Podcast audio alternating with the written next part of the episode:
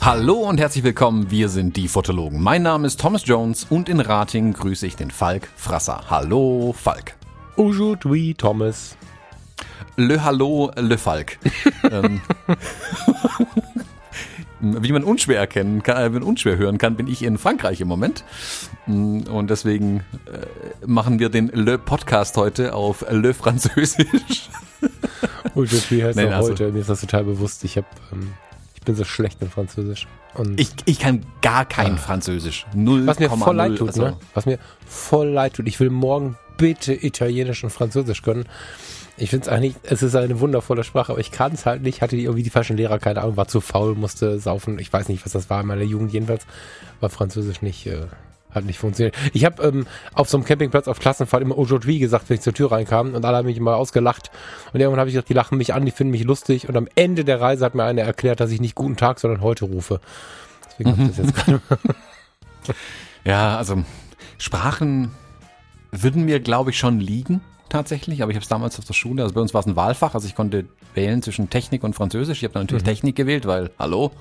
Wen wundert's? Wen wundert's? Finde ich bis heute schade. Ich hätte gern beides gehabt, mhm. wenn ich ehrlich bin. Ich finde beides super wichtig und ich finde es eigentlich schade, dass man das eine oder andere abwählen muss, irgendwie. Also, ich weiß nicht, wie das heute ist, keine Ahnung. Ich bin jetzt zu lange raus aus dem Schulsystem. Ich weiß das auch mhm. nicht. Aber es Aber ist wirklich schade irgendwie, weil es ist ja so schön, also ich bemühe mich ja sogar in meinem geliebten Holland irgendwie Dach zu sagen oder, oder irgendwie in irgendeiner Form mich wertschätzend auszudrücken und wertschätzend ist halt nicht jeden zu sagen, ne, sondern halt irgendwie nicht davon auszugehen, dass die Menschen eine Sprache sprechen und boah, ey, also mein Bruder ist da genauso, der hat, äh, der hat tatsächlich mal ein blaues Auge gehabt von einem Kellner, den er äh, aus Versehen nicht Garçon, sondern Clochard gerufen hat. Das heißt halt irgendwie, was heißt das? Landstreicher, keine Ahnung, irgendwie sowas und das ist irgendwie, nee. Schade. Wo bist du in Frankreich, lieber Thomas? Ich, ich gucke gerade auf der Karte, wo ich eigentlich bin. Ähm, Sekunde. Ich müsste jetzt irgendwo in der Gegend um Le Havre sein.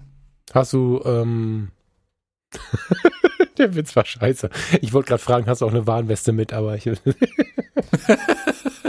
Witzigerweise liegt ja sowieso immer im Auto. Ähm, Gelb? Ich muss ja gucken. Ich war nicht in Frankreich oder ist das schon wieder gefallen? Die Franzosen hatten noch irgendwie so eine, äh, so eine Vorschrift, dass man so einen mobilen Alkohol Prüfer oder sowas mitführen muss im Fahrzeug? Weiß Gibt's ich nicht. Noch? Ich weiß nur, dass sie seit den Gelbwesten-Protesten die Mitführung von Warnwesten äh, nicht mehr als Pflicht haben. Echt? Haben sie das da Nein, das war ein Scherz, das war ein Scherz. Ach so. das wär, ich fände es wieder witzig irgendwie. Ich finde das, damit dürfen wir jetzt nicht anfangen. Ich finde dieses Gelbwesten-Ding extrem schlimm. Ich reg mich da maßlos drüber auf, weil das äh, wir reden. Aber erzähl mir, wo du bist. Le Havre, hast du gesagt. Le Havre scheinbar, ja. Also, wer es noch nicht mitbekommen hat, wir nehmen die Episode vorher auf und ich bin noch nicht in Le Havre. ich gucke es mir hier bei Google Maps von oben an irgendwie. Ähm, ja, da in der Gegend bin ich scheinbar gerade irgendwo. ja. Vielleicht. Wenn ich mich nicht verfahren habe wegen den ganzen französischen Straßenschildern. Ja. Ja, hör mal, äh, also pass auf, ich will mir jetzt mal kurz zu dem Thema unserer heutigen Episode, äh, du hast eine gute, wir können eine gute Brücke schlagen von der Unzufriedenheit der Gelbwestenträger hin zu einem Posting, über das wir uns unterhalten wollen. Le Brücke. Le Brücke. Le, Le Brücke, genau, Was sorry. Na, Brücke? Aussprache warte, warte. wieder falsch. Le, ich glaube, wir lassen das. Die Brücke. Schlag du mal die Brücke. Ja, die Brücke ist halt Unzufriedenheit, ne? Also. Wir haben, also jetzt ohne Witz, Contenance, wir haben vor äh, wenigen Wochen im Fotologen Campus, müssen wir noch erwähnen, dass das unsere Facebook-Gruppe ist. Ja, in unserer Facebook-Gruppe, dem Fotologen Campus, ähm, in einem frustrierten Moment gesagt, Hilfe, wir haben keine Themen mehr, was wollt ihr denn hören? Und haben dann ganz viele Themen von euch genannt bekommen.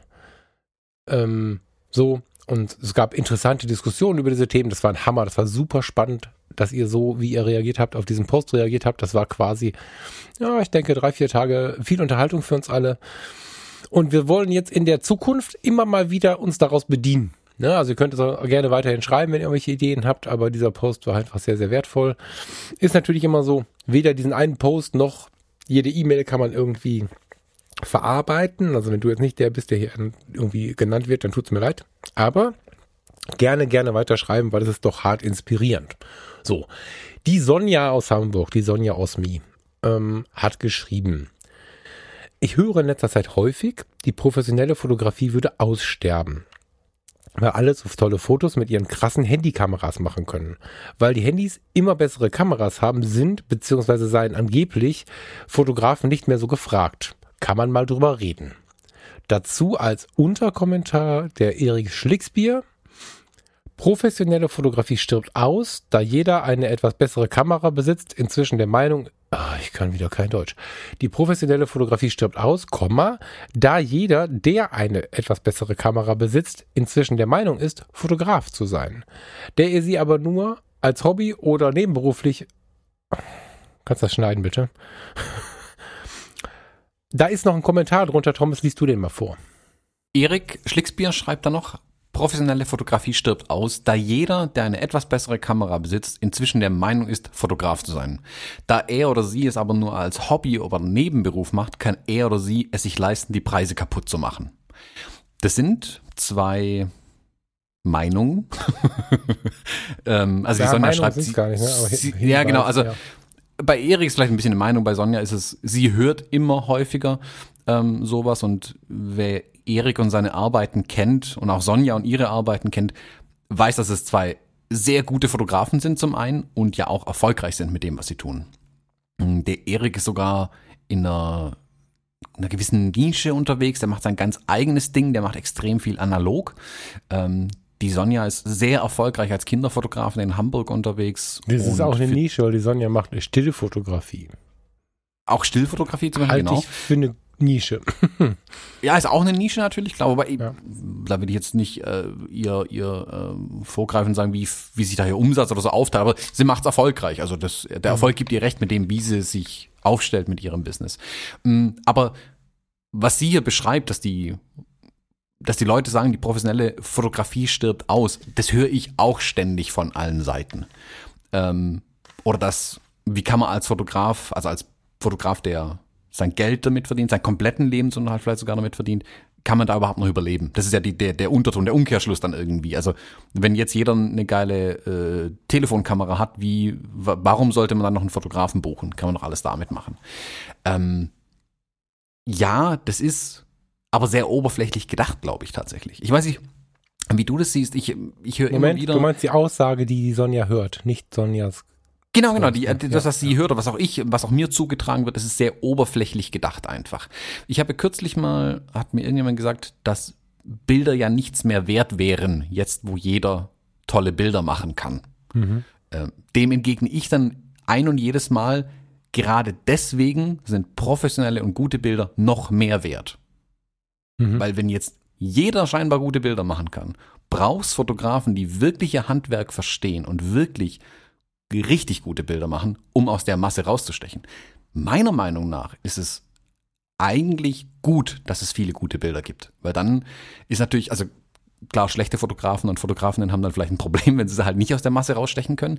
Die, die ihr Handwerk aber wirklich verstehen, die können mit ihren Bildern aus dieser Masse an Bildern, die gut sind, also Note 2, können mit ihrem Note 1 Bild trotzdem rausstechen. Die wird es immer noch geben. Man muss halt besser sein wie alle anderen. Man muss sich halt abheben können. Sei es über, dass man sich eine Nische sucht, in der man arbeitet, oder und die halt wirklich perfektioniert und die auch richtig gut macht.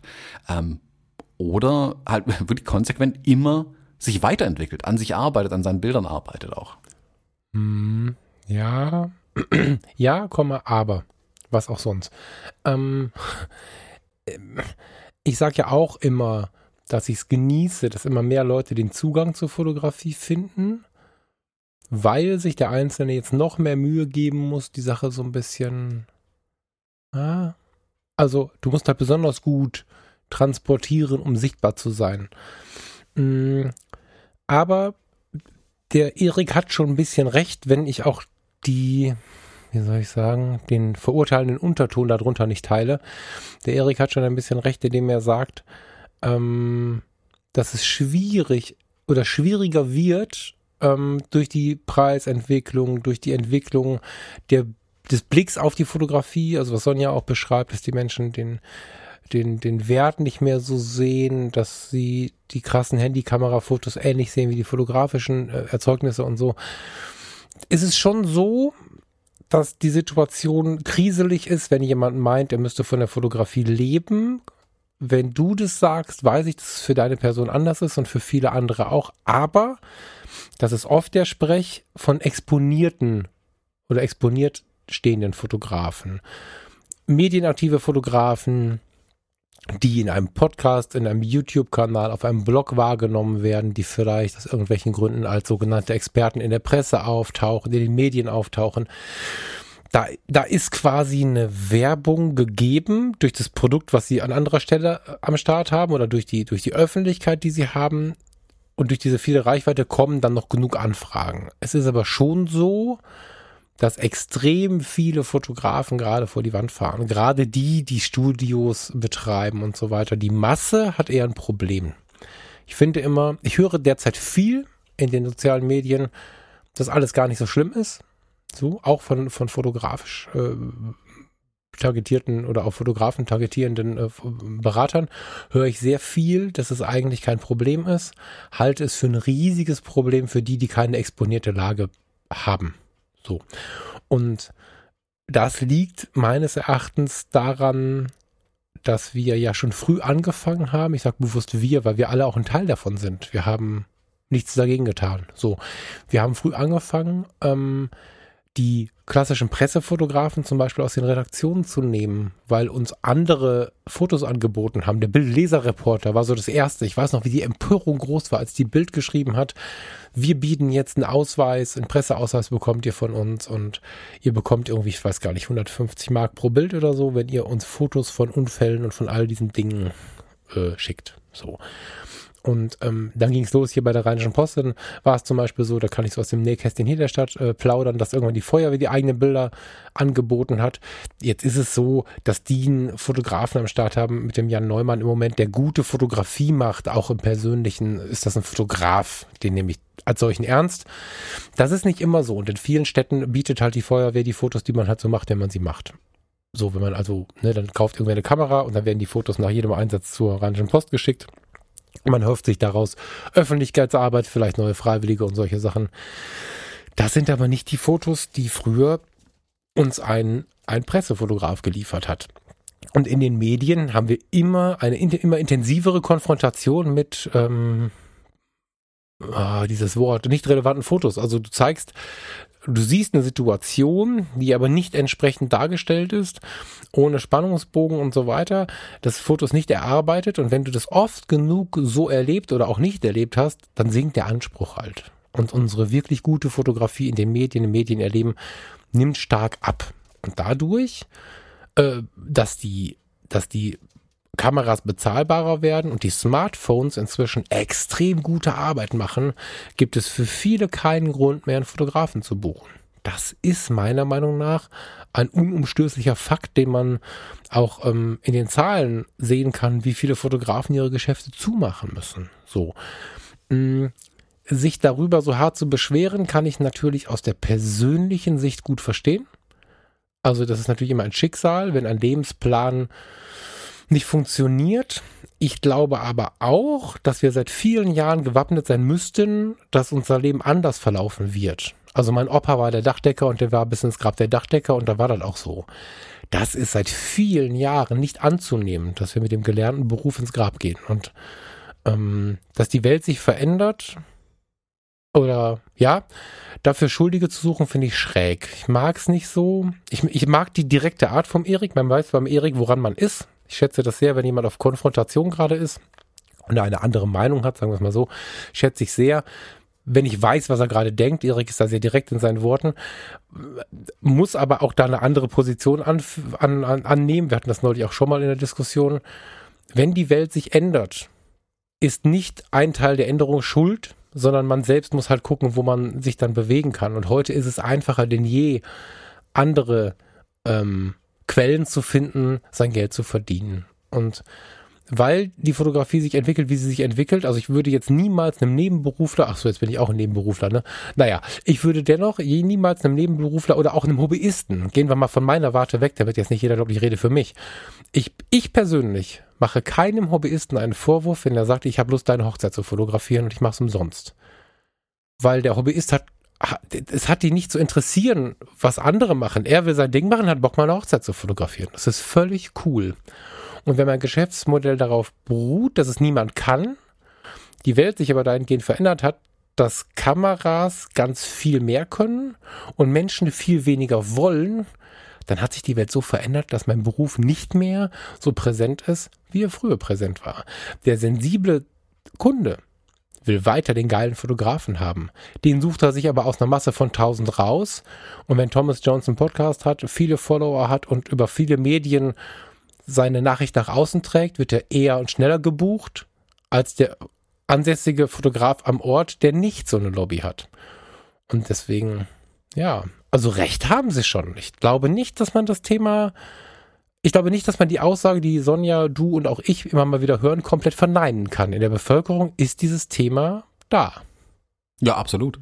Also so. ich will auch ähm, gerade Erik nicht absprechen, dass es ein tatsächliches Problem ist. Es gibt viele mhm. Fotografen da draußen, die ein tatsächliches, zum Teil großes geflügeltes Wort, existenzbedrohendes Problem haben, mhm. dadurch, dass ihnen die Nebenberufler oder die komplett Amateure, die das quasi umsonst machen, nicht qualitativ Amateur, sondern also es einfach nicht für Geld machen, die Fotografie, den da den Umsatz nehmen oder den möglichen Umsatz einfach nehmen. Das ist ganz, das ist real, das ist keine Frage. Ähm, das war auch mir von vornherein, aber auch bewusst, als ich mich entschieden habe, ich mache mich jetzt mit der Fotografie selbstständig. Mir war klar, es gibt hier in Kirchheim einige Fotografen am Ort, die extrem gute Arbeiten machen. Mhm. Und hätte ich jetzt zum Beispiel gesagt, ich will in die Produktfotografie gehen, dann hätte ich vermutlich eher gesagt, hey, ich fange bei einem von denen erstmal als Assistent eine Weile an und wenn die dann in Rente gehen, übernehme ich den Laden. Da gibt's einfach genug. Die machen das auch sehr gut ich musste mir schon auch meine Nische suchen, in der ich sagen konnte, okay, was macht mir Spaß zum einen, das ist ganz wichtig, was möchte ich machen und wo lässt sich aber auch ein, ein funktionierendes Business drauf aufbauen, wo ist der Konkurrenzdruck nicht ganz so hoch. Ähm, da muss ich dann entsprechend umschauen. Schwieriger ist es natürlich, wenn ich in der Situation schon bin, also in, wenn ich mich, wenn die bei mir war eine Bewegung da. Ich habe mich selbstständig, selbstständig gemacht. Ich habe mich ja nach vorne bewegt. Wenn ich jetzt aber schon in der Situation bin, ich bin etablierter Fotograf oder Fotografin und jetzt ändert sich der Markt auf einmal. Also mhm. dann so eine, man spricht davon äh, Disruption ähm, durch diese vielen Mobiltelefone, die gute Bilder machen oder dass jeder eine Spiegelreflex oder eine spiegellose Kamera hat heute mit einem großen Objektiv drauf, wenn er das Geld dazu hat. Dann ist es natürlich viel schwieriger aus einem Ah, ich will nicht sagen Stillstand, aber aus einer bequemen Position, wo ich mich nicht viel bewegen muss, raus, mich zu verändern. Das ist natürlich anstrengend und schwierig. Das Absolut. ist in dem Fall aber tatsächlich notwendig. Es ist, wenn man so will, überlebensnotwendig dann für dieses Business. Es gibt Fotografen, die machen das sehr gut. Ich kenne einige Beispiele für Fotografen, die am Markt etabliert waren. Ihr Markt hat sich geändert und sie haben sich dann aber mit dem Markt verändert oder sich einen neuen Markt auch gesucht. Mhm. Ich glaube, dass sich die Branche sehr, sehr stark ändert. Und ich will auch gar nicht behaupten, dass es immer noch für alle Fotografen, die es heute gibt und geben wird, genug Jobs geben wird, um, damit alle davon leben können. Deswegen rate ich ja auch immer jedem davon ab, sich selbstständig zu machen mit der Fotografie. Ja. Das mache ich ja nicht umsonst. Ähm, es gibt aber genug Bereiche, in denen man sich austoben kann, die Fotografie nahe sind. Also sei es sowas wie zum Beispiel wir mit dem Podcast machen oder andere, die Workshops geben, der so gerne fotografieren, aber nicht ihre Fotografie verkaufen, aber ihr Know-how verkaufen können. Vielleicht können sie das sogar viel besser als ihre Fotografie verkaufen. Es gibt ganz, ganz viele Bereiche, ähm, wie man sich mit Fotografie an der Hand, an der einen Hand und mit was anderem an der anderen Hand austoben kann, nach funktionierende Geschäftsmodelle aufbauen kann, meiner Meinung nach. Es ist aber auch so, glaube ich, dass die Zahl der Fotografen die davon leben können, die komplett davon leben können, nicht steigen wird. Das gibt der Markt auch nicht her. Das ist, keine Ahnung, als das Auto kam, hat, wäre es auch falsch gewesen zu behaupten damals, es wird weiterhin so viele Pferde und Hufschmiede geben. Das ist dann halt vorbei. Man braucht die Pferde nicht mehr, deswegen brauchen wir auch die Hufschmiede nicht mehr.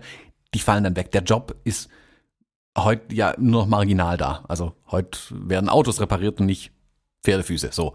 Ähm, Dinge ändern sich. Ja, das ist ein ganz dummes Beispiel. Ja, es ist du so, hast natürlich die Möglichkeit, besonders zu sein. Das, das, die Möglichkeit hat jeder, ist jetzt sehr gefährlich. Nee, das ist so eine Aussage von Speakern, die ich nicht teilen kann. Aber du, ich, ich finde, es ist hart, erstmal zu prüfen, bevor man sich jetzt woanders hinbegibt, bin ich vielleicht dann doch der Besondere. Also ich kenne ein paar Hufschmiede hier in der Gegend, weil in der Gegend um Düsseldorf ist es drumherum. Hier, wo ich wohne, ist jetzt sehr ländlich und das Pferd ist schick und weil hier viel schick ist, gibt's ja halt viele Höfe und also gibt's nicht wenige Hofschmiede, äh, Hufschmiede heißt das ja. Das ist noch ein sehr weit verbreiteter Beruf sogar, aber im Vergleich zu früher sind es natürlich wenige. Die, die es gibt, sind aber auch so kleine Stars. Also du bist schon irgendwie eine coole Sau, wenn du ein Hufschmied bist und mit deinem, mit deinem fetten Pickup angefahren kommst und alle lieben dich und so. Das ist schon irgendwie eine Besonderheit. Und was wir zur Hochzeitsfotografie schon mal besprochen haben, gute Hochzeitsfotos macht es nicht mehr. Du musst ein Typ sein, der mit deinen Paaren gut auskommt und der mit der gesamten Gesellschaft gut auskommt. Die Leute müssen es mögen, dass du dabei bist und dann wirst du empfohlen. Das ist so ein bisschen die Veränderung. Und ich glaube, das erstmal zu prüfen ist schlau. Also wir wollen, glaube ich, beide jetzt nicht sagen, wenn es halt nicht läuft, mach halt was anderes. Also ich will nicht jeden sofort in die Tanke schicken zum, zum, zum Nebenjob, sondern ich will erstmal dazu motivieren, einfach die Denkmaschine anzuschmeißen und die Energie nicht in das ist schlimm zu investieren, weil Energie ins Beklagen schicken ist verschenkte Energie, die führt zu nichts, außer dass alles noch schlimmer wird, sondern einfach zu überlegen, wo stehe ich und was kann ich daran ändern. Das muss nicht direkt die Flucht von der Fotografie sein. Kann die Konsequenz sein, aber erstmal ist nur die Frage nach einer Veränderung. Die kann ja auch innerhalb des Business stattfinden. Jetzt ist es schwierig, in manchen Bereichen das Studio abzugeben. In vielen Bereichen gibt es keinen Grund für ein Studio. Oder man tut sich mit Sechsen zusammen und macht ein Mietstudio. Oder man, man verpflichtet sich überhaupt nicht und mietet sich in andere Studios ein. In Düsseldorf ein gängiges Modell. Wir haben einige Mietstudios und viele Fotografen lassen das mit dem Studio. Es macht keinen Sinn, diese hohen laufenden Kosten zu haben. Ich kalkuliere die Studiomietkosten mit in das Shooting ein und habe trotzdem weniger laufende Kosten, als wenn ich das Ding am Hals habe jeden Monat so. Mhm. Es gibt dafür ganz viele Modelle, wo man drüber nachdenken kann. Genau. Man muss es wirklich auch individuell betrachten glaube ich. Es gibt da kein, keine pauschale Aussage, die wir zwar hier irgendwie treffen können in genau, so unfassbaren gemacht, Schlauheit. Ja. Genau. Ähm, und das will ich auch gar nicht. Also ganz, das will ich nochmal ganz deutlich sagen, individuell muss es jeder für sich entscheiden, was man daraus macht aus der Situation. Es gibt sicherlich genug Fotografen und Fotografinnen, die sich wirklich hart prüfen müssen, ob sie dieses Spiel überhaupt noch mitspielen können oder wollen. Muss man auch ganz ehrlich sagen. Es gibt welche, die sind schon vor 20 Jahren stehen geblieben und die werden jetzt vielleicht nicht mehr den Anschluss auch packen. Den kann ich dann aber auch jetzt im Moment keinen Rat geben, wenn ich ehrlich bin, weil das, der Zug ist dann halt auch schon irgendwie abgefahren. Es gibt aber genügend, die noch die Energie haben und die Muße haben, sich mit dem Markt mitzuentwickeln. Und das ist, wie du sagst, wichtig, das auch zu tun, zu schauen, okay, wo geht die Reise hin? Was kann ich tun? Was muss ich tun, um meine Leidenschaft weiterhin auch zu meinem Job zu machen. Es hilft dann nichts zu sagen, ach, diese verfluchten Telefone und diese verdammten Kameras, die jetzt jeder Amateur hat. Sich beklagen bringt da halt nichts. Mhm. Man muss dann nach vorne schauen. Aber auch da, manche kommen auch da ja schon nicht mehr raus. Das ist schade, aber ja, klar, die erwischt es dann auch. Da lässt sich dann auch nicht viel machen. Aber das ist in jedem Bereich so. Naja, wer Stillstand, sich nicht bewegt, ich, ich genau. glaube, wer sich nicht bewegt, also du hast völlig recht, das nochmal laut zu erwähnen. Das ist jetzt nicht der Wunsch, über den, der sich gerade nicht bewegen kann, äh, abzulästern oder, oder Urteile zu fällen oder so. Ich glaube, dass wir das Thema aufgenommen haben, ist erstmal nur, erstmal ist es interessant und sehr an der Zeit im Moment. Und ich glaube, dass wir beide uns für jeden Einzelnen, der gerade nicht weiß, was er machen soll, oder vielleicht auch eine Faust in der Tasche macht, wenn wir sagen, hör auf zu meckern, beweg dich, weil er gerade glaubt, sich nicht bewegen zu können. Für jeden Einzelnen wünschen wir uns, dass es halt doch schafft. Ich glaube, das ist so der, der Hintergrund irgendwie. Ich glaube, wer sich gar nicht bewegt, der hat wahrscheinlich schon ein Problem mit dem Druck und der Belastung in der Weise, dass er sich vielleicht auch gar nicht bewegen kann. Dann aber ist es eine Zeit, in der man sich dann vielleicht Hilfe holen sollte. Das heißt nicht, dass er sofort jeder zum Psychiater rennen muss. Manchmal tut es auch ein Bier mit dem besten Freund, wenn der nicht auch rummeckert, dass alles scheiße ist. Sondern ähm, manche Dinge muss man einfach mit anderen rocken. So. Und ähm, das vermisse ich bei den Fotografen auch so ein bisschen. Ich glaube, inzwischen dass wir in so einer Situation zusammen mehr erreichen können als einzeln. Also ich bin kein Freund davon, die Ellbogen auszufahren und jeden wegzubämsen, der da steht, sondern wenn ich jetzt in der Situation wäre, davon leben zu müssen und ich würde bei dir wohnen, jetzt sind wir weit genug auseinander, dass wir in der lokalen Zielgruppe keine Gemeinsamkeiten haben, aber dann würde ich dich anrufen und würde überlegen, sag mal, hast du irgendeine Idee, was wir zusammen machen können? Kann ich was, was du nicht kannst? Kannst du was, was ich nicht kann? Und vielleicht machen wir uns im Gegenzug gegenseitig den Assistenten, was auch immer. Ja, also wenn jemand ein analoger Held ist und gerne einen Assistenten hätte und wenn jemand von analog keinen Plan hat, in einem anderen Bereich ein Held ist, diese beiden äh, Helden zusammenarbeiten zu lassen und sich gegenseitig auch noch den Assistenten zu machen, würde ja schon dazu führen, dass mehr passiert. Aber es ist so viel Konkurrenzdenken und so viel Schuldsuche unterwegs, dass ich viel zu selten sehe, dass Fotografen sich zusammentun. Finde ich schade. Hm. Was ich halt bemängel, ist tatsächlich, dass die Gut, es ist vielleicht auch, weil wir in der Blase einfach drinstecken mit den Fotografen. Ich sehe bei den Fotografen halt viel, dass sich beschwert wird über die Situation. Da meine ich jetzt gar nicht äh, Sonja und Erik damit. Aber ich kenne es von anderen, die sich halt einfach darüber beschweren, was alles schlecht und schlimm ist. Und mhm. dass nicht, dass nur in, in Bedrohung gedacht wird und nie in Herausforderung.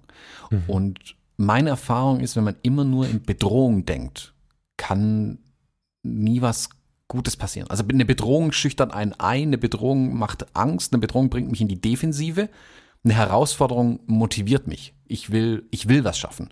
Mhm. Ähm, und wenn ich hier sehe, also die, die Sonja hat es ja angeführt als Beispiel, was sie hört, dass die Telefone so tolle Kameras machen und dass jeder auch eine, sich eine tolle Kamera kaufen kann, hier Onkel Bob auf der Hochzeit und so. Das kann ich jetzt als Bedrohung sehen. Oh Gott, jeder hat eine gute Kamera, was mache ich jetzt? Oder ich kann es als Herausforderung sehen. Jetzt habe ich auch nur eine gute Kamera, jetzt muss ich halt bessere Bilder machen einfach. Mhm. mhm. Ähm, und dann muss ich daran arbeiten und mir wirklich raussuchen, was, was, was geht da nicht? Was kann der Amateur mit der Kamera nicht machen? Also das typische Beispiel, und da, das ist ja was, wo die Sonja konkret arbeitet, ist, ihre Kunden oder Kundinnen und Kunden, die Familien, die sind Fotoliebhaber, würde ich sagen. Die lieben gute Fotografie. Viele davon haben selbst eine gute Kamera und machen mit der auch gute Bilder, buchen vielleicht sogar bei der Sonja einen Workshop, um diese Kamera besser bedienen zu lernen und bessere Bilder zu machen. Und die Sonja macht diese Kurse gern.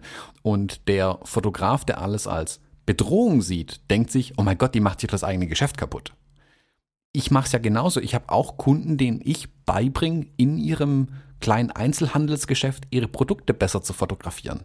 Und ich mhm. fotografiere sie nicht für sie. Warum? Ganz einfach, weil ich, weil ich, weil ich da mehr davon habe, weil den Auftrag kann ich kriegen, aber jede Woche dahin fahren, um Produkte zu fotografieren, geht nicht. Also muss ich mein, mein eigenes Geschäftsmodell überdenken. Genau. Sonja hat sogar noch den Vorteil, oder die ganzen Familienfotografen und Fotografen haben ja sogar noch den Vorteil, wenn ihr eure Kunden für großartige Fotografie begeistern könnt und eure Kunden sind vielleicht sogar schon begeistert oder eure Interessenten, wie auch immer, die haben immer noch das Problem, dass sie selbst hinter der Kamera stehen. Und das Problem können sie nicht lösen. Ich habe hab, habe gerade, ich habe gerade, ja, voll Ausrufezeichen. Ich habe, entschuldige, meine, meine Gedanken sind ja immer einen Meter weiter und ich habe gerade einen Meter weiter gedacht und hatte, ähm, hatte, hatte das, die, kennst du diese Tetra-Verwerbung, wo die nachwachsenden Rohstoffe aus dem Boden poppen? In der Familienfotografie hast du ja den großen Vorteil des nachwachsenden Rohstoffs. Du hast immer wieder neue Kinder, neue Familien und äh, alle wollen leben und diese Momente festhalten und so. Viele, deren Business ich gefährdet sehe, lächeln über die Familienfotografen und ich habe ganz früh angefangen zu sagen, liebe Leute, hört auf, über andere zu lachen, äh, insbesondere auch über diese Familienfotografen. Es gibt dafür keinen Grund. So. Mhm. Weil, ähm, ne, verstehst du mich? Das, das kann sehr schnell nach hinten losgehen. Mhm. Am Ende sind es vielleicht die Familienfotografen, die die einzigen sind, die einen Euro verdienen. So.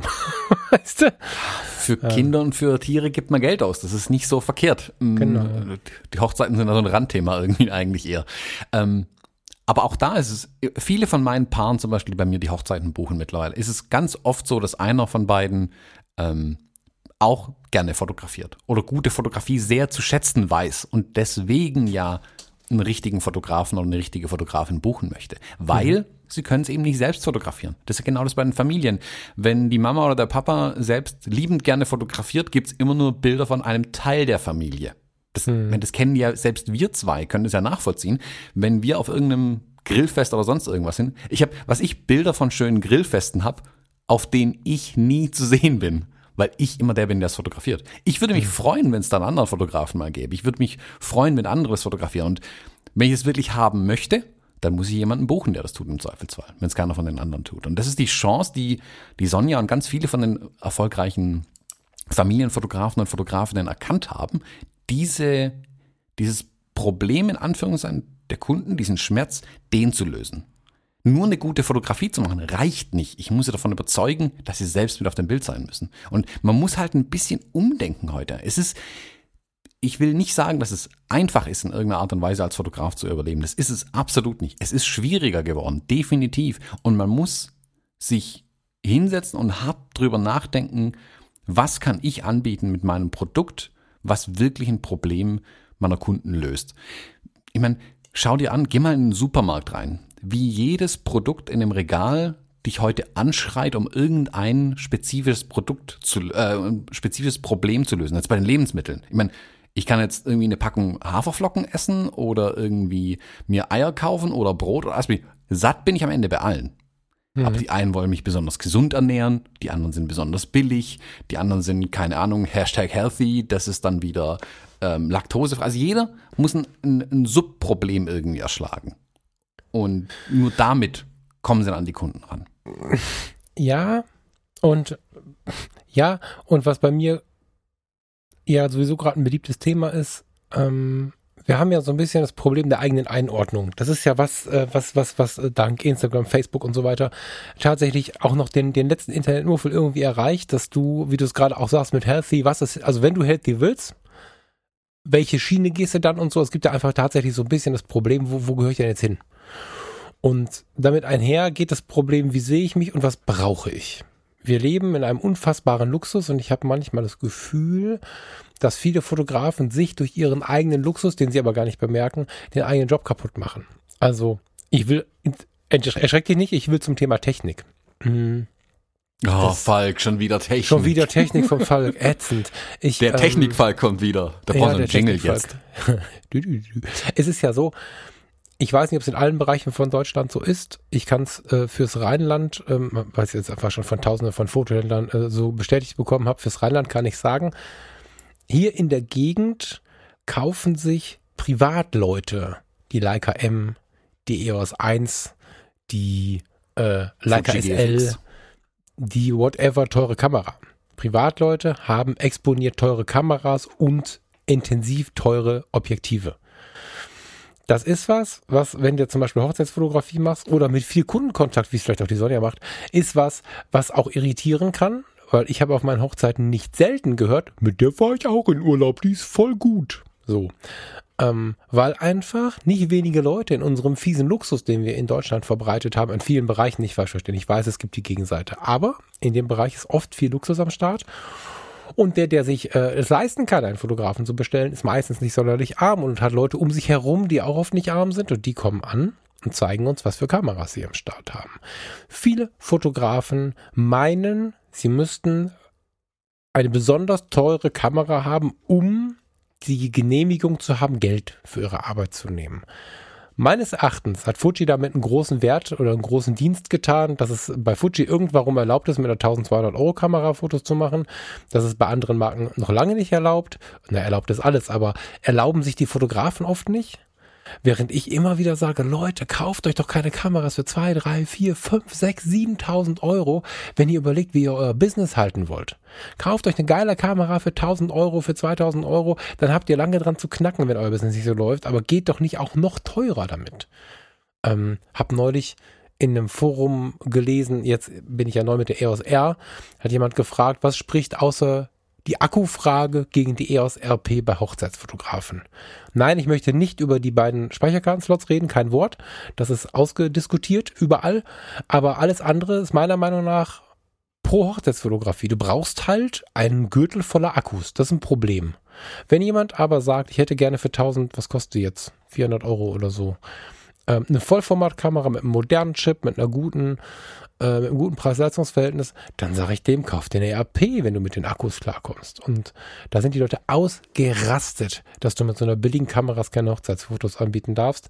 Das erlebe ich anders, weil ich nämlich mit den Kunden, die zu mir gesagt haben oder mit den Gästen auf den Hochzeiten, die zu mir gesagt haben, die habe ich auch. Ich habe dann meinen Stolz mal weggeschoben und habe mich mit denen über diese Kamera unterhalten und habe bei jedem Einzelnen gemerkt, keiner wollte mir einen Spruch drücken. Die wollten sich mit mir unterhalten. Denen war es egal. Und ähm, jetzt ist die 6D damals, also die, das konkrete Erlebnis war, war die 6D, da war es sehr oft der Fall. Das ist kein Problem. Dieses Ganze, was brauche ich alles? Die viele Leute haben acht Objektive. Du hast jetzt kürzlich mit dem Kai Beermann eine schöne Episode aufgenommen über das Thema Reisefotografie und hast gesagt, du brauchst eine, eine Kamera und ein Objektiv an irgendeiner Stelle. Genau so, jetzt nimmst du zwei oder drei von mir aus mit auf eine Hochzeit, aber dann ist es auch gut. Es gibt keinen Grund, nur weil man Berufsfotograf ist, Millionen Sachen zu haben. Also die Leute sollen, wenn es knapp wird, auch mal gucken, was brauche ich denn noch? Was ist mein Bedürfnis? So, klar gibt es Fotografen, die brauchen zwölf Objektive, aber die meisten brauchen sie nicht. Der Sponsor unserer heutigen Episode ist Jimdo. Gebt bei der Bestellung Fotologen ein, dann erhaltet ihr 20% Rabatt auf euer Pro- oder Business-Paket im ersten Jahr. Jimdo ist ein Website-Baukasten und die einfachste Möglichkeit, auch ohne Vorkenntnisse deine eigene Website, einen Blog oder Online-Shop zu erstellen. Einfach Design auswählen, Bilder hochladen, Text rein und fertig.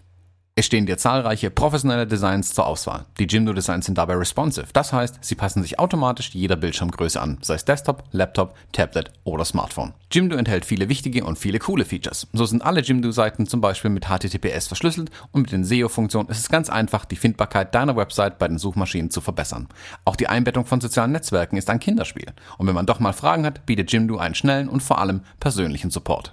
Für uns Fotografen aber natürlich besonders wichtig, bei Jimdo kann man ausdrucksstarke Bildergalerien erstellen und sogar passwortgeschützte Bereiche, zum Beispiel für Kunden anlegen. Zudem bietet Jimdo auch Pakete mit unbegrenztem Speichervolumen an. Der Start ist ganz einfach. Geht auf www.jimdo.de slash Fotologen und gebt bei dem Bestellprozess den Rabattcode Fotologen an. Dann erhaltet ihr 20% Rabatt auf das Pro- oder Business-Paket im ersten Jahr und unterstützt gleichzeitig uns und diese Show.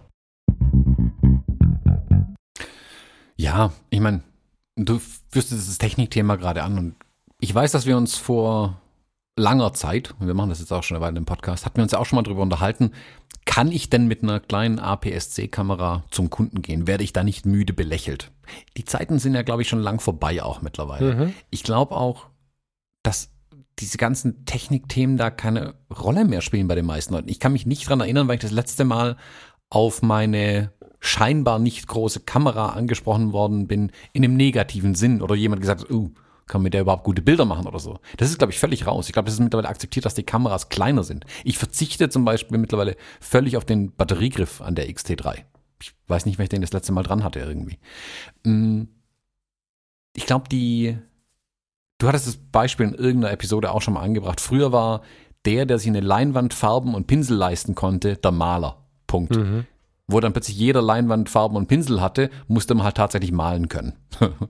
ich, ich zum Beispiel ja. kann nicht malen. Du kannst mir doch so viele Pinselfarben und Leinwände geben. Sieht immer mies aus. Mhm. Mm, es unterscheidet sich halt nicht mehr, man unterscheidet sich nicht durch das Werkzeug, sondern wie man es bedient halt zum Teil auch. Und da sind wir wieder bei den Fotografen, die halt vielleicht stehen geblieben sind einfach. Also man muss da schon mit der Zeit gehen. Mm, Fotografie ist was zeitgenössisches.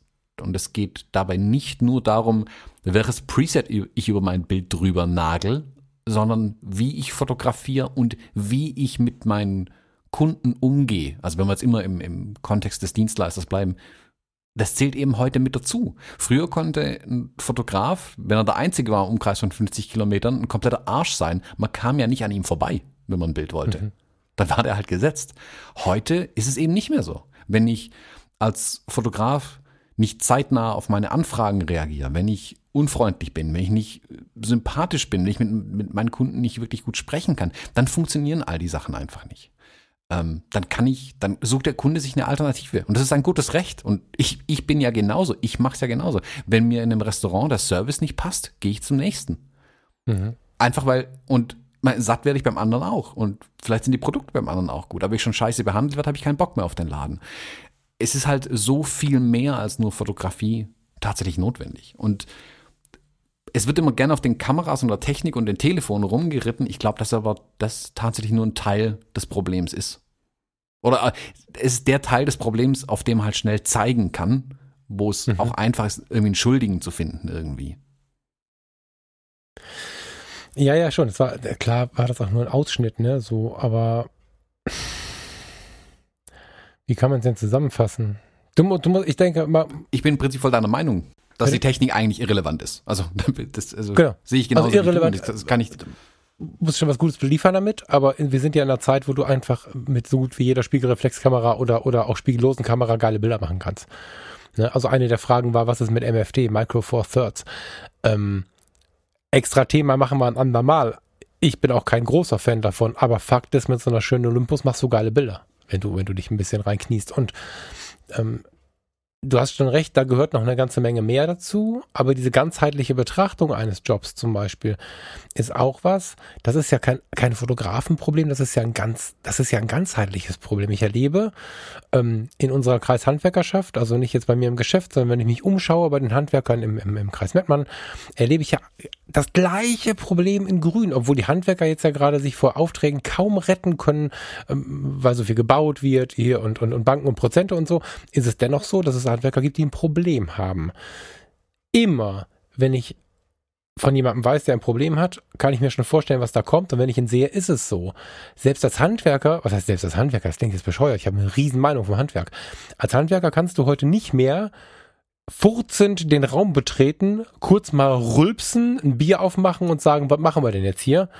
Und diese Witze machen, also diese, die meinen das ja ernst, aber oje, oje, oje und man weiß genau, oje kostet jeweils 150 Euro und so. Also diese ganzen alten Handwerker Schlüren, die man so hatte, die kannst du heute nicht mehr bringen. Du musst, wenn du Maler, Lackierer bist und willst jemandem die Wohnung machen, ein geiler Typ sein. Wenn hier einer reinkommt, oder wir hatten ja in der alten Wohnung mal einen riesigen Wasserschaden, da kamen dann auch die Handwerker rein.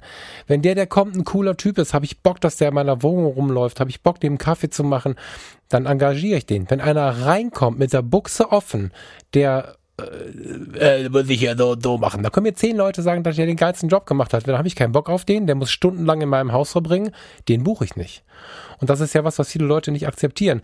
Klar gibt es nach wie vor diese Koryphäen, diese Typen, die durch ihre herausragende Leistung dann irgendwie auch so angenommen werden. Es gibt Typen, ich mag ja auch Außenseiter, also kannst du nicht als Regel setzen, aber du musst schon was mitbringen, was nicht nur malen können ist. Also im Sinne von Wand anmalen das ist ja kein einziges, also das klingt immer so, diese Diskussion, als wenn das ein Fotografenproblem wäre und allen anderen geht's gut. Die ganze Welt verändert sich dahin. Du musst halt schon ein bisschen geil sein, wenn du Kundenkontakt hast. Ja, tut mir jetzt leid für die, die nicht ein bisschen, also jeder ist meiner Meinung nach ein bisschen geil, wenn er erkennt, in welchem Bereich er geil ist. Aber die, die das für sich nicht sehen, haben dann natürlich erstmal vordergründig ein Problem. Das ist so. Das ist ITler Ja. Die ja auch ein Ja. bisschen geil sind. Die auch ein bisschen geil sind. Wenn du in deinem Unternehmen sitzt und hast, also wenn du angestellt bist und hast, dann kommt die IT-Abteilung oder du holst dir einen Dienstleister. Die kommen immer, immer, immer mit einer ungespülten Kaffeetasse, voller Mock und einem Heavy-Metal-T-Shirt. In das sauberste, fitteste Unternehmen. Auch irgendwie geil. Ist jetzt Klischee, ich weiß. Aber irgendwas musst du mitbringen. Und es ist nicht nur deine Profession. Ja, also komm, da spielt ja immer das gleiche Lied irgendwie. Wir, die Fotografen kommen nicht drum rum, mehr als nur auf den Auslöser zu drücken. Das Mhm. reicht halt heute einfach nicht mehr. Mhm. Es, kommt, es gehört viel, viel, viel mehr dazu. Und ich glaube, wie gesagt, und Sonja und Erik, die haben das auch gut hinbekommen. Ähm, Ich will zwei das so nicht sagen, weil ich nicht hinter die Kulissen gucken kann. Also wenn, wenn das nicht so sein sollte, möchte ich jetzt nicht Salz in die Wunde streuen. Ne? Aber sie haben auf jeden Fall fett das Potenzial. Also was der Erik macht, finde ich richtig geil. Ich habe mir jetzt habe ich äh, heute Morgen ein Posting von einem Magazin gesehen von ihm. Habe ich mir noch nicht angeguckt, muss ich mir angucken. Was Erik macht, finde ich richtig geil. Zur Sonja sagte mir neulich ein Kunde, mit dem ich gar kein Fotothema vorher hatte, als ich irgendwie, als wir aufs Thema Fotografie kamen. Ach so, die habe ich auch schon mal gesehen im Internet. Das ist doch die, die immer stillende Frauen unter Hafenkränen fotografiert. Das mag auf den ersten Blick erstmal irgendwie witzig klingen, aber das zeigt, da ist ein Alleinstellungsmerkmal da, wo jemand, der übrigens keine Kinder hat und sich fürs Thema gar nicht so brennt, weil, weil er auch keine Kinder mehr bekommen wird, kriegt es trotzdem mit und merkt sich das. Also beide haben, finde ich, alles Potenzial, um das fett zu machen. Ob es wie fett es läuft, kann ich nicht beurteilen, will ich auch gar nicht. Aber das Potenzial ist da, vielleicht läuft es auch geil. Hammer. Schöne Beispiele, eigentlich, für alle anderen, die zuhören.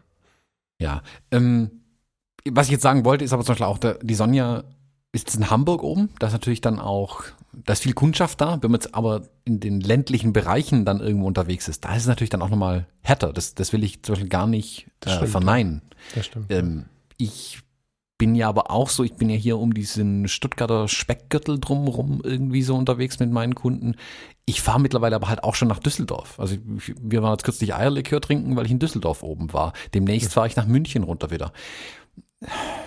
Das meine ich mit der exponierten Lage. Ne? Du bekommst da noch Aufträge, für die du zwar fahren musst, die du aber bekommst, die natürlich der in München und der in Düsseldorf jetzt nicht bekommen hat. Da, diese exponierte Lage, aus der wir sprechen, führt natürlich dazu, dass wir einen etwas besseren Blick auf die Auftragslage haben und einen positiveren Blick haben, als der, der das eben nicht hat. Das ist schon so. Deswegen habe ich das am Anfang ein bisschen relativiert, wenn wir, wenn wir hören, das ist ganz einfach, das geht alles gut und so. Was du beschreibst, ist genau diese exponierte Lage.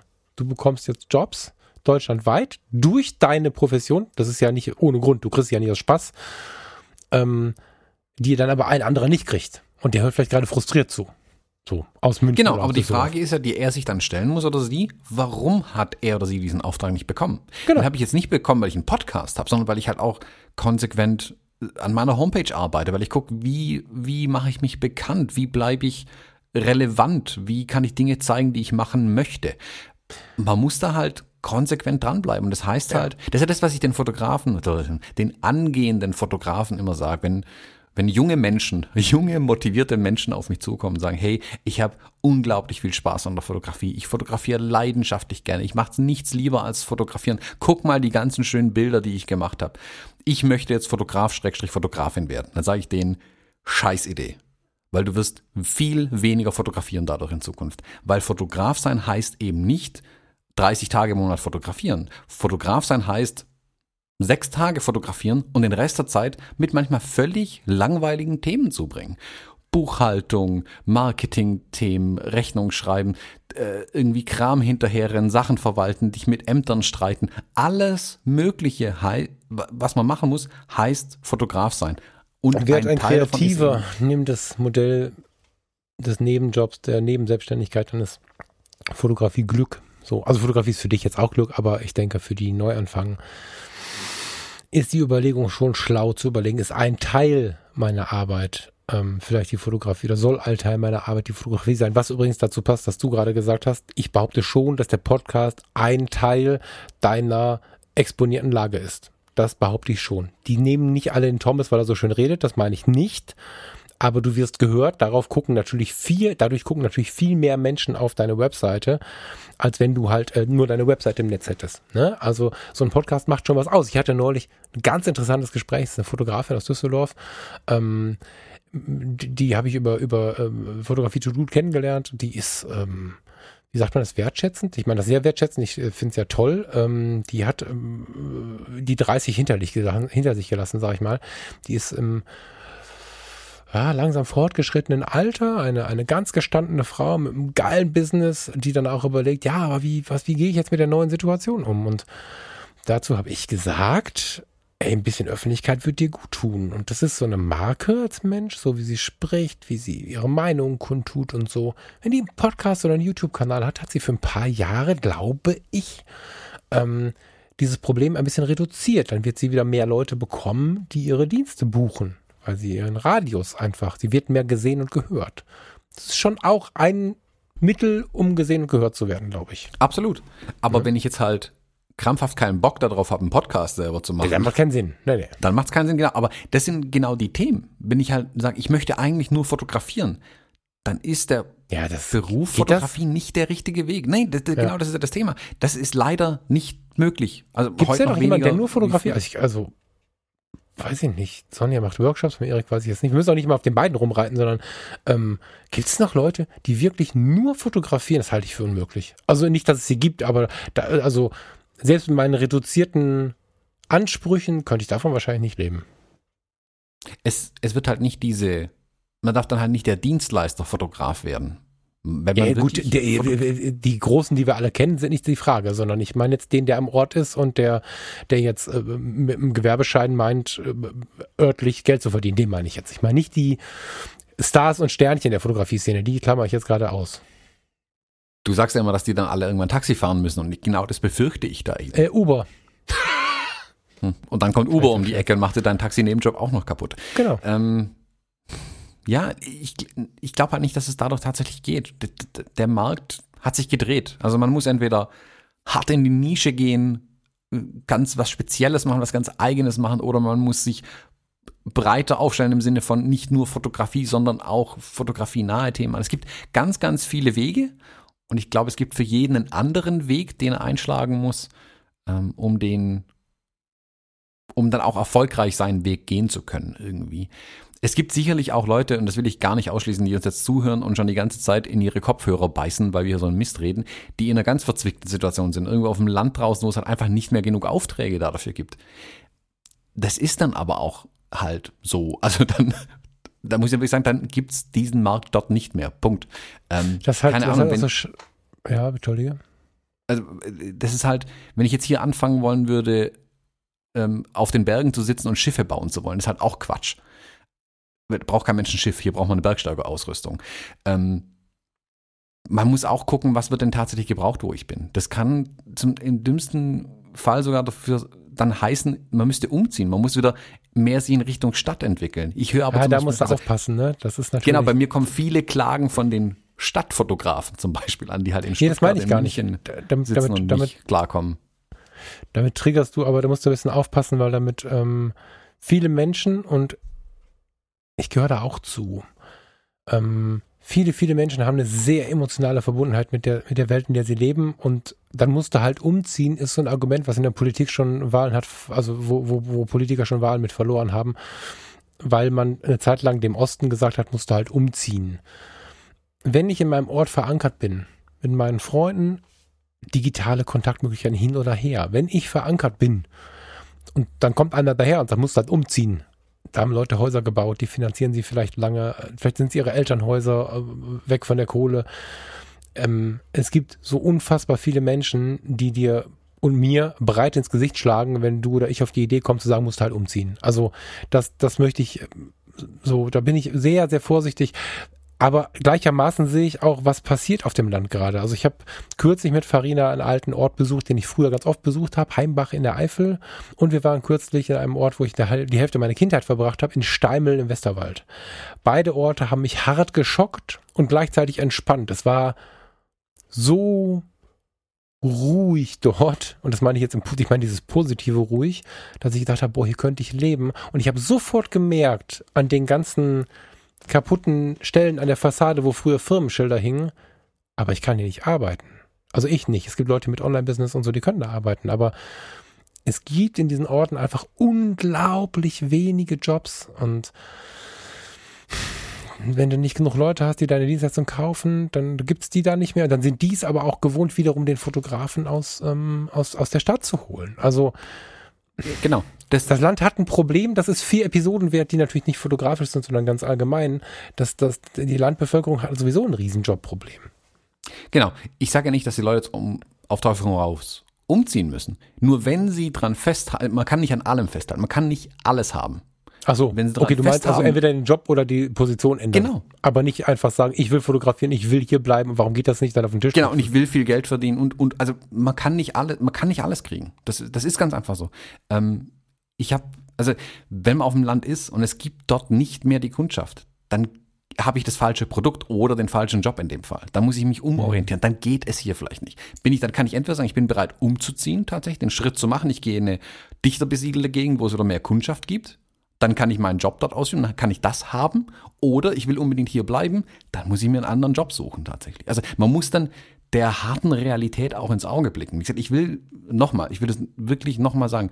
Ich sage nicht, dass jeder es schaffen kann, dass jeder es vor allem überall schaffen kann. Das wäre fatal, das zu behaupten, meiner Meinung nach. Und wer meine Stories verfolgt und meine Antworten auf die Fragen, ich rate jedem davon ab, erstmal Fotograf zu werden. Das will ich hier nochmal ganz deutlich sagen. Es, es ist schwierig, es ist super, super schwierig und es gibt keine einfachen Lösungen. Ähm, und man kann nicht alles haben.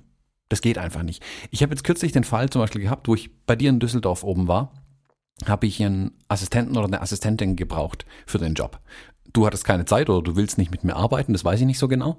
Ähm, ich habe ein Modell auf vielen Säulen und hatte einfach aufgrund der kurzen Anfragezeit einen Arbeitgeber, der mich äh, ja nicht freigestellt hat für solche, du an diesem Tag. genau, für solche Späße, für so einen Quatsch.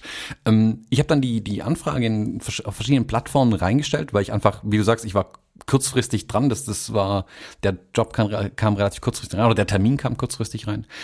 Hab dann eine, An eine, wie heißt, eine Annonce geschalten, mehr oder weniger in mehreren Medienplattformen, wie auch immer, um mir einen Assistenten oder eine Assistentin zu suchen. Auf der einen Seite war ich begeistert, wie schnell ich eine gute Auswahl an möglichen Menschen für den Job hatte. Auf der anderen Seite war ich schockiert, wie viele davon den Job hätten machen können und ich hätte assistieren können. Hm. Wie meinst du das? Für, ich weiß, ja, wie du das meinst, aber führ mal aus. Das waren super Fotografen und Fotografinnen dabei, die tolle Arbeit liefern, die den Job hätten genauso gut erledigen können wie ich, keine Frage, die ihn aber nicht bekommen haben. Und das ist ja das, was du sagst. Warum fahre ich jetzt nach Düsseldorf, um den Job zu machen? Warum habe ich den Kunden abgegriffen? Und jetzt muss man dazu sagen, der Auftragserfüllungsort war Düsseldorf. Mein Kunde sitzt aber in München in dem Fall und bucht einen Fotografen aus dem Umkreis von Stuttgart, der da hinfährt.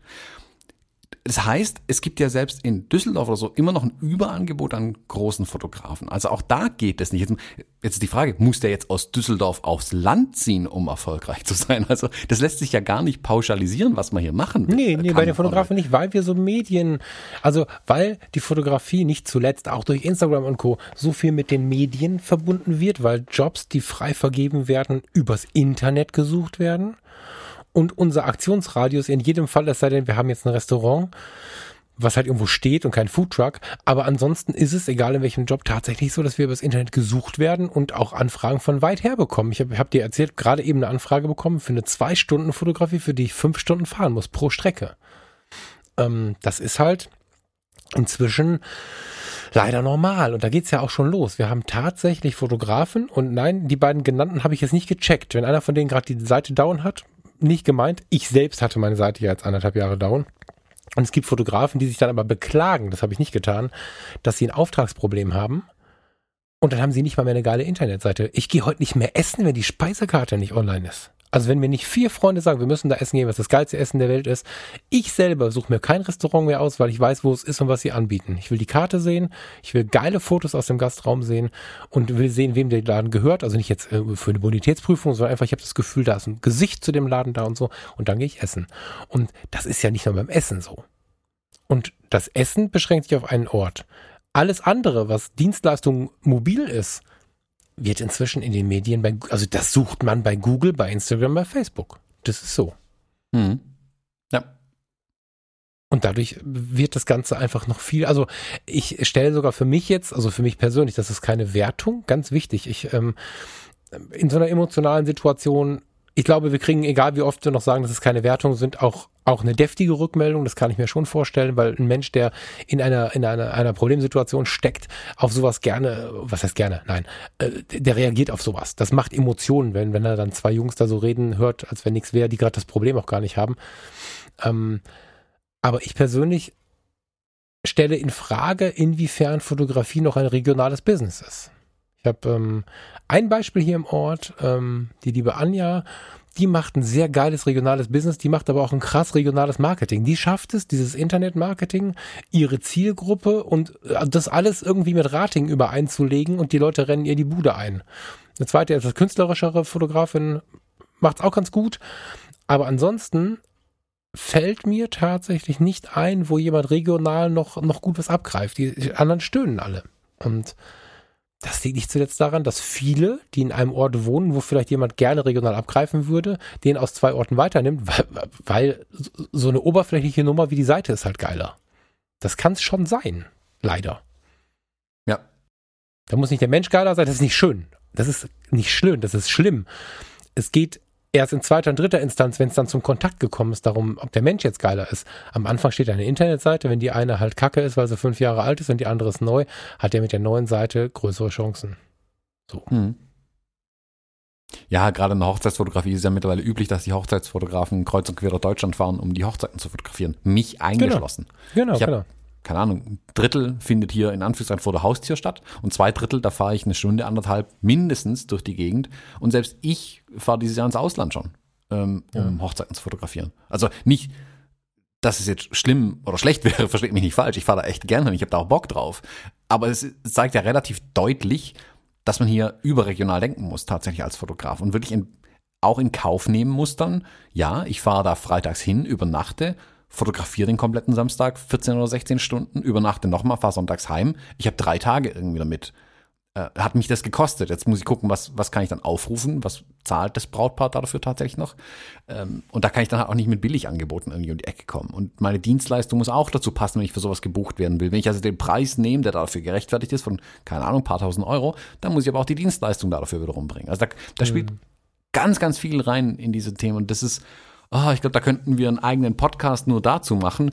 Hashtag Fotografie Business Podcast mit Michael Mori Kirchner, wo wir noch viel mehr in diese du Themen. Du machst einen. ja, ich mache ja einen. Wo man wirklich, also wir sezieren da ja wirklich so Einzelthemen raus. Wir versuchen ja zu zweit da wirklich, wir behandeln das jetzt gerade so ein bisschen aus 10.000 Metern Höhe mit der einen Frage oder der, hm, dieser Teilfrage, die uns hier gestellt wurde mit den Kameras.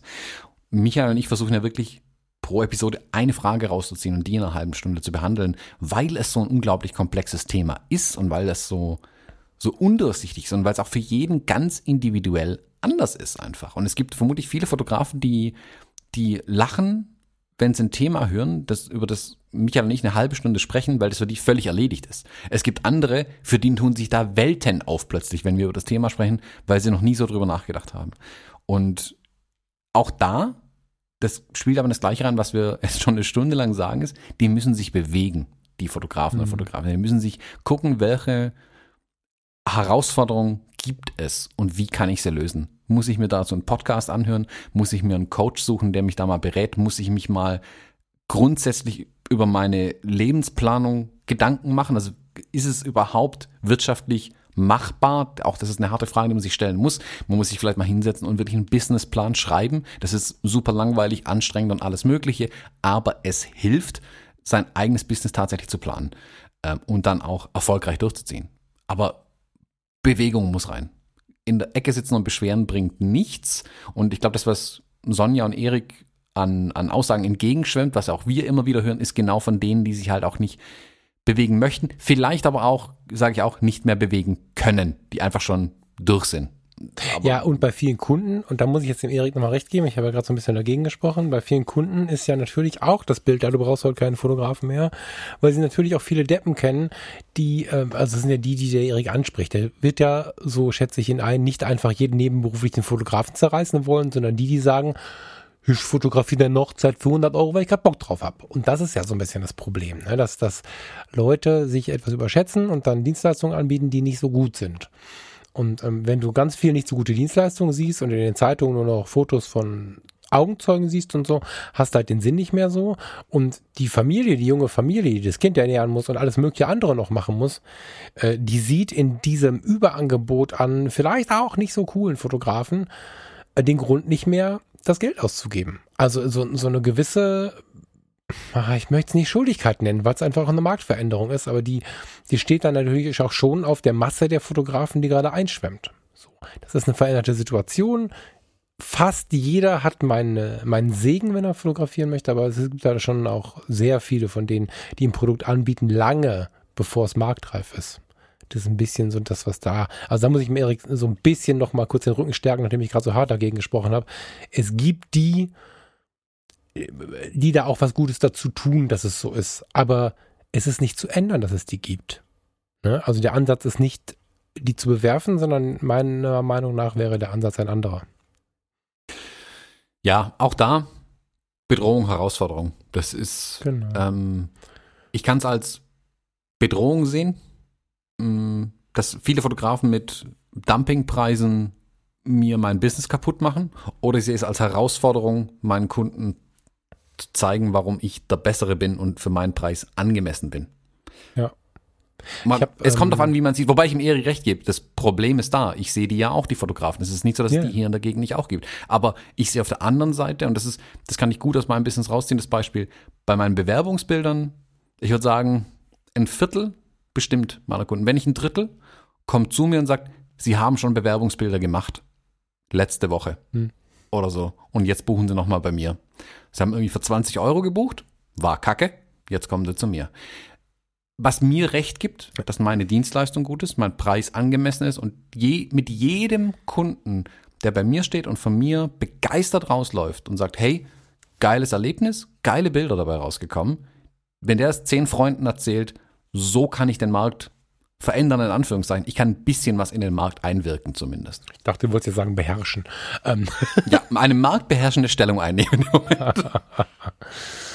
ähm, du hast gerade von Bedrohung gesprochen und weil ich glaube, dass wir äh, langsam das Thema durchhaben und über eine Stunde schon sind, ist mir eine andere Bedrohungslage eingefallen, nämlich mein heutiges Mitbringsel. Mhm, das ist vergessen. es ist eine Herausforderung, sich dran zu erinnern, dass wir es nicht vergessen.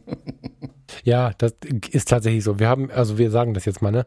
Also jedes Mitbringsel, was ihr bis jetzt gehört habt, haben wir nachher dran schneiden müssen, weil wir es vergessen haben, bevor wir uns verabschiedet haben. Ja, das ist tatsächlich so.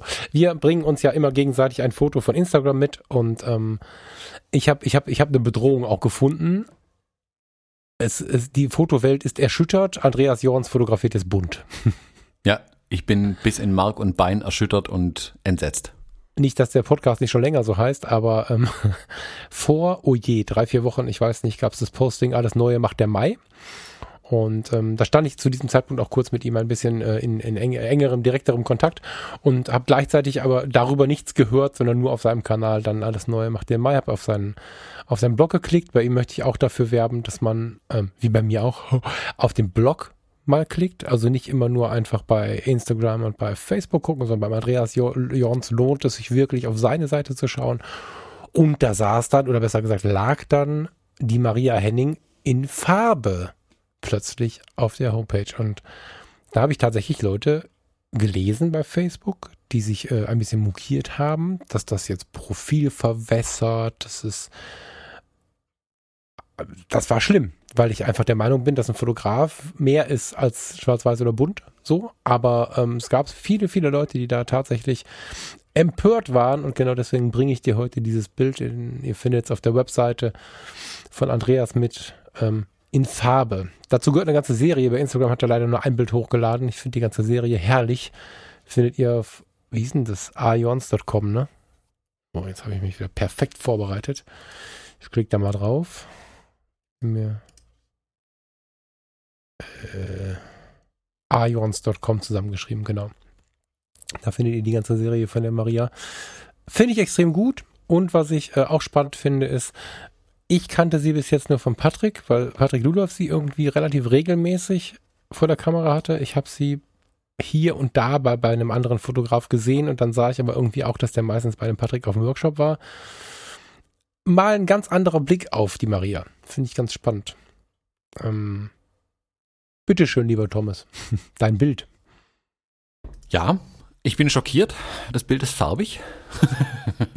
nee, ähm, ich finde es total spannend, wenn ein Fotograf mh, hm, an einen Punkt kommt, wo er sagt, jetzt will ich was ganz anderes machen. Und Andreas Jons, wer ihn kennt, weiß ja, Black and White Only und hat dann seinen Blogpost hat er auch seinen, den Header seiner Homepage genommen und Black and White Only in Rot durchgestrichen, was ich einfach super finde. Und er, er spielt ja mit dem ganzen Ding auch ein bisschen, wie, wie du schon sagst, sein Podcast heißt schon lange bunt. Ich finde es total spannend, dass er was ganz anderes probiert, macht, machen möchte und es auch einfach tut. Und finde es auch richtig, dass er das tut. Und ich verstehe die Leute, die dann nicht sagen, oh, jetzt fotografiert der bunt oder sonst irgendwas. Ähm, man muss ihn da einfach als Künstler betrachten. Und wenn der jetzt Bock hat, bunt zu fotografieren, dann voll geil. Also freut euch doch über alles, was derjenige dann tut. Ich finde das voll gut. Mm, die Bilder, ich habe jetzt dieses Instagram-Bild vor mir. Da liegt die Maria auf einem Bett, würde ich mal behaupten. Und ist analog fotografiert, was ich schon mal spannend finde. Das finde ich schon mal super interessant. Und es hat so Licht, äh, wie, wie nennt man es, Lichtreflexe in dem Bild drin. Ist analog fotografiert? Ja, oder? Cinestill? Wissen wir das? Also es steht zumindest in den Hashtags dabei. Vielleicht lügt er uns ja an, das kann natürlich sein. Ja, ich meine, lass uns da kurz. Ich, das ist immer schwierig, warte. Wir sind ja quasi fast live, das finde ich jetzt. Behalte, was du sagen wolltest und ich klicke mal kurz. Ich kann ja einfach weiterreden. Das ist der Blog. Ähm, ich finde es ganz spannend, das Bild. Ich, ich mag die Perspektive auch total. Ich mag das, das Spiel mit Licht hier. Es ist wie. Es trägt eine Handschrift. Ich finde, es ist bei ihm auch noch nicht so ausgeprägt, vielleicht wenn ich noch nicht so viel gesehen habe von ihm einfach, wie bei seinen Schwarz-Weiß-Bildern. Ein Schwarz-Weiß-Bild von ihm erkenne ich sofort, ja, das ist ein Andreas Jons-Bild oder jemand, der ganz stark versucht, wie ein Andreas Jons zu wirken. Bei den bunten da, vielleicht weil ich noch nicht genug davon gesehen habe, ist es noch nicht so, dass ich sage, ja, das ist ein Andreas Jorns. Einfach, vielleicht auch einfach, weil es bunt ist, schlicht und ergreifend. Ich mag die Farbstimmung aber total in dem Bild und ich bin mega gespannt, was noch alles kommt ähm, von ihm. Also ich bin, freue mich da echt drauf, Sorry. viel zu sehen noch. Es ist ein analoges Bild, ja, ja okay. Ja, ja, es ist analog. Äh, ich habe am Anfang bin ich tatsächlich von bunter Digitalfotografie ausgegangen, muss ich gestehen, und habe dann zu dir auf die erste Sekunde gesagt, wir haben äh, telefoniert, ähm, habe ich zu dir gesagt, wow, geil, total gut, dass er den Style so hält, weil Andreas Porträts ja, also ohne Korn geht's halt in der Regel nicht so. Und ähm, ich finde, dass er bei, also bei den, bei der Serie von Maria, ich habe gesehen, es gibt eine zweite Serie, die habe ich mir noch nicht eindringlich angeguckt. Ich fand es beeindruckend, dass er sein, ich weiß, Stil ist mal ein schwieriges Wort, aber also ich hatte das Gefühl beim Anschauen der bunten Bilder, dass ich Andreas Fotos da sehe. Also der Andreas ist ja einer der wenigen Fotografen, muss ich jetzt mal sagen, wo ich das ähm, Gefühl habe, ihn in den Fotos zu entdecken und gleichzeitig gibt es Millionen, die versuchen so zu fotografieren wie er. Das ist ja, also Millionen weiß ich jetzt nicht, aber er ist ja tatsächlich jemand, der einen Stil geprägt hat. Doch, das würde ich schon so sagen. Und dennoch, wenn ich auf seinen Blog schaue, dann denke ich, alles klar, das hier ist sein Zuhause, das sind seine Bilder. Und ich war nicht irritiert von den bunten Bildern, sondern fand schon oder finde schon, dass die sehr Andreas sind. Ja, schon. Hm. Ja, ein bisschen das, worauf man achtet. Also was, was du als seine Bilder siehst, was ich als seine Bilder sehe, also was ich in seiner, in seinen Bildern lese, wenn man so möchte. Also ich finde es, mhm. ich finde es spannend. Ähm, ich weiß jetzt nicht, also mich überzeugt der Scene Still zum Beispiel nicht als Film. Ähm, der wird hier, ich behaupte mal, ordentlich gepusht sein, weil viel Licht gab es da nicht, wo er fotografiert hat. man merkt auch, das, das Con ist irgendwie schlimm. Also schlimm jetzt nicht, dass es schlecht wäre, aber es ist nicht meins, sagen wir mal so. Vielleicht stört mich auch das tatsächlich so ein bisschen an dem Bild. Also ich, mhm. ich bin ja so ein großer Freund vom Kodak Gold, der ist ja auch schlimm. Äh, so würden manche bezeichnen. Ich mag ihn aber. Das ist aber auch persönlicher Geschmack, mhm. ganz einfach. Das spielt da immer mit rein natürlich. Also fotografisch spannend, interessant auf jeden Fall, gut, keine Frage. Er kann fotografieren. Mm, mich stören ein paar Dinge dran, aber das ist dann Geschmack und das hat in einer Bildbesprechung eigentlich nichts zu suchen. Von daher, also ich empfehle jedem, es sich anzugucken auf jeden Fall. Ich finde es spannend, einem Fotografen zuzuschauen, wie er auch neue Dinge ausprobiert. Ich, das, das, inspiriert mich auch immer wieder. Jo. Ähm, Fällt mir nichts mehr zu ein. Außerdem bin ich gerade versucht, beim Andreas weiter rumzuklicken und verliere mich schon in irgendwelchen anderen Bildern. es ja. ist an der Zeit, glaube ich, diese äh, Episode an den Nagel zu hängen. Ähm, Nochmal laut hinterher. Thomas und ich, ich kann, will ich mitsprechen, glaube ich, haben nichts davon in irgendeiner Form anmaßend gemeint oder so. Es ist immer gefährlich, Ratschläge zu geben, wenn man selber nicht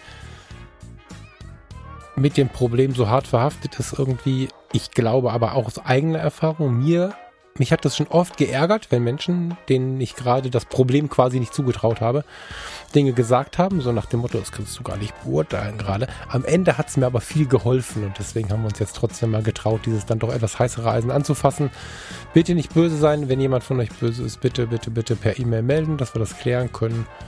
Vielen Dank Sonja und Erik für die Inspiration zu dieser Episode. Ja, vielen Dank und Falk, bis zum nächsten Mal. Bis zum nächsten Mal, Thomas. Ciao, ciao. Tschüss.